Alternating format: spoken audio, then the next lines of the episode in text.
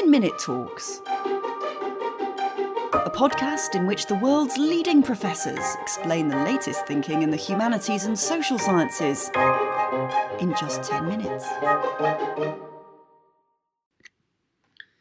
It's all about disease at the moment.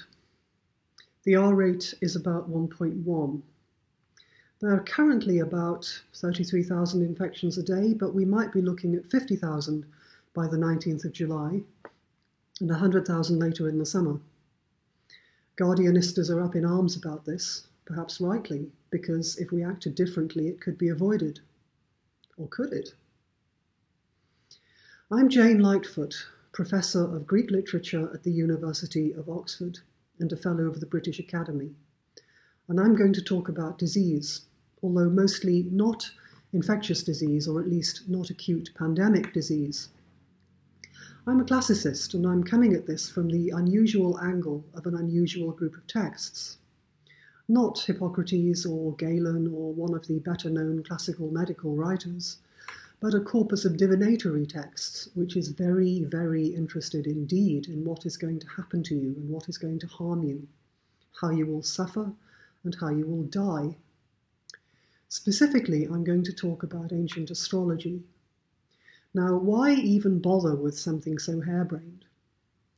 The answer is that if you can think your way past the bonkersness of it, which is considerable, what it represents is not the curated words of a senator or a member of the elite, but something that has been averaged away by the narrative voice of astrology into a set of norms and motifs and cultural patterns that everybody could relate to. Let's be clear, this was a craze that swept the Roman Empire. Um, the period of texts that I'm going to be talking about is approximately the second to fourth centuries AD. So the whole thing is, in fact, a modest exercise in social and intellectual history. And everybody had a stake in this stuff, from the trash of Juvenal's Rome to emperors who trembled at the implications of what was written in the stars. And let's also be clear to believers, astrology did not seem at all bonkers. It wasn't lunatic fringe, it wasn't QAnon. If you accepted the premise that stars are correlated with the seasons, which demonstrably affect animal and vegetable life, then it wasn't at all obvious that they didn't affect human life as well.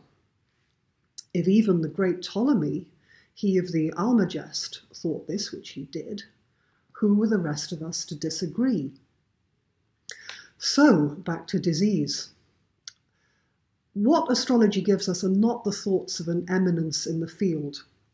Uh, the way it treats disease is plausibly the way the man in the street thought about it. it doesn't deal with epidemic diseases um, in the main, not because they weren't feared, but because its perspective is longue durée and fatalistic. This is what you were born to. In fact, there are two kinds of astrology, one of which deals with precisely this, what you were born to. The other one deals with day to day pragmatism. So it will tell you whether it's a good idea, whether it's auspicious to go on a journey or to self medicate or to have an operation on a particular day. And as a matter of fact, if you did happen to fall ill of the plague that Roman troops were bringing back from Mesopotamia in and after AD 165, it could tell you whether you were going to die of it, depending on where the moon was in a particular sign when you took to your bed. But what I'm talking about are the foreseeable diseases, not the ones that came from no one knew where and nobody had a name for when they did appear.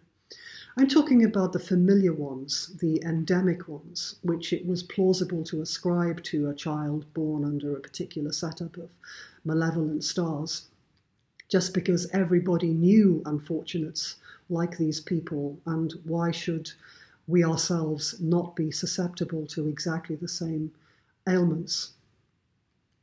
What is particularly interesting about these diseases, as opposed to the sudden waves of infectious disease that nobody understood and nobody knew how to classify, is that there is in antiquity a kind of cultural horizon of expectation about what you would suffer from, what mankind in general was heir to.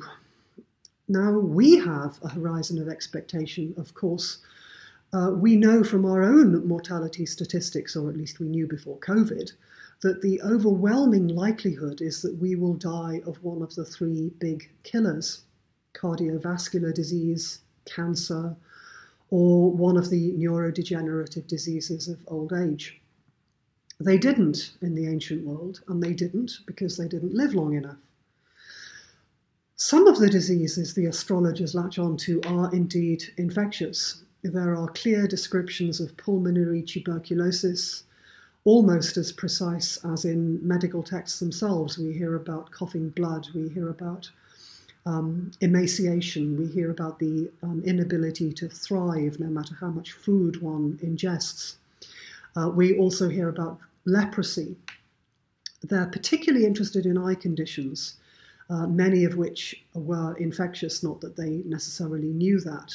And the degree of interest in eye conditions reflects what a bane they must have been in a world which had no remedies, even for the banal problem of short sight. But in general, they latch onto what they do latch onto, not because of what causes it, but because of its visibility. They have no idea of the agency of disease, except they have a kind of bastardized version of humour theory, the idea of hot and cold and wet and dry constitutions. So the wet and cold planet Saturn works on you to make you prone to dropsies and gout and rheumatism. But the main principle of selection um, in what they decide to include is what produces dramatic visual effects, skin diseases that cause the sufferer to flake and peel or go red and raw. Leprosy, which they call elephantiasis because of its coarsening of the skin.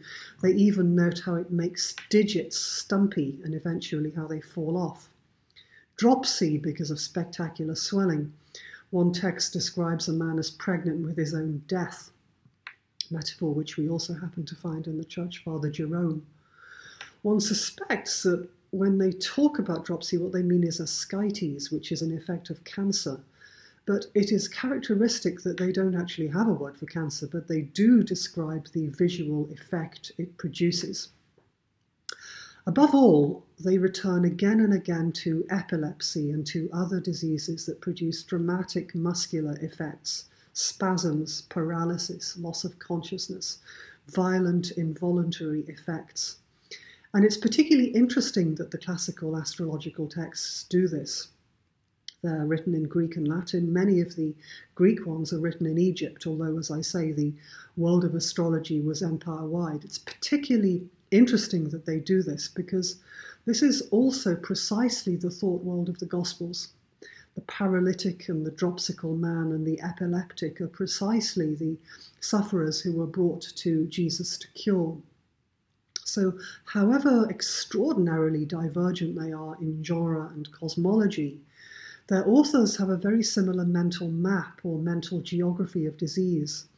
And they even have a similar understanding of it too, because if Jesus drives out the demons that cause it, so too astrology manages to accommodate demons, even into a worldview where, in principle, everything is caused mechanistically by the stars.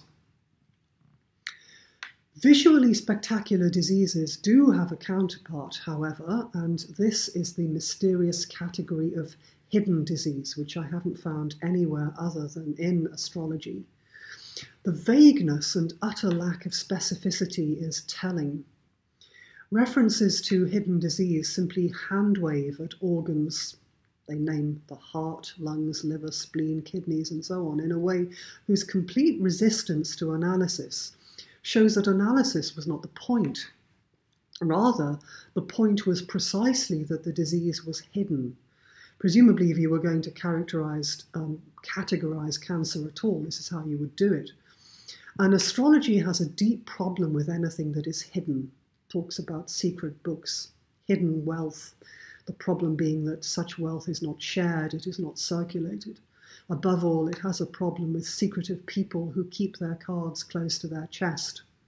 and do not live by the ancient norms which require openness and transparency and scrutability by one's fellow man. Let's come back to COVID. Wouldn't have interested them very much, I don't think. It doesn't make you swell up, doesn't make your extremities fall off. I think they would have been rather more interested if it had progressed to the stage of black fungus. But I think they would have been much more impressed by Ebola at the point where the patient starts hemorrhaging from eyes, ears, nose, and mouth.